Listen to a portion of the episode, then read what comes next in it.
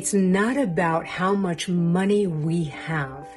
It's about how much abundance you allow yourself to have.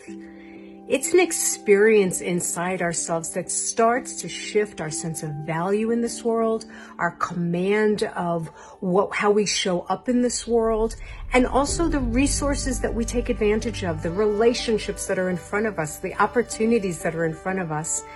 That there's so much power in shifting our mindset around finances rather than always seeking to get more, and more, and more, and more externally. It's never going to come externally. It's going to come internally as you begin to shift how you see yourself and how you see money and how you allow this abundance in. And I, by the way, happen to be doing a brand new course on miraculous money mindset. I hope you'll join me. It's going to be a fun, amazing journey in shifting how you experience everything related to your abundance.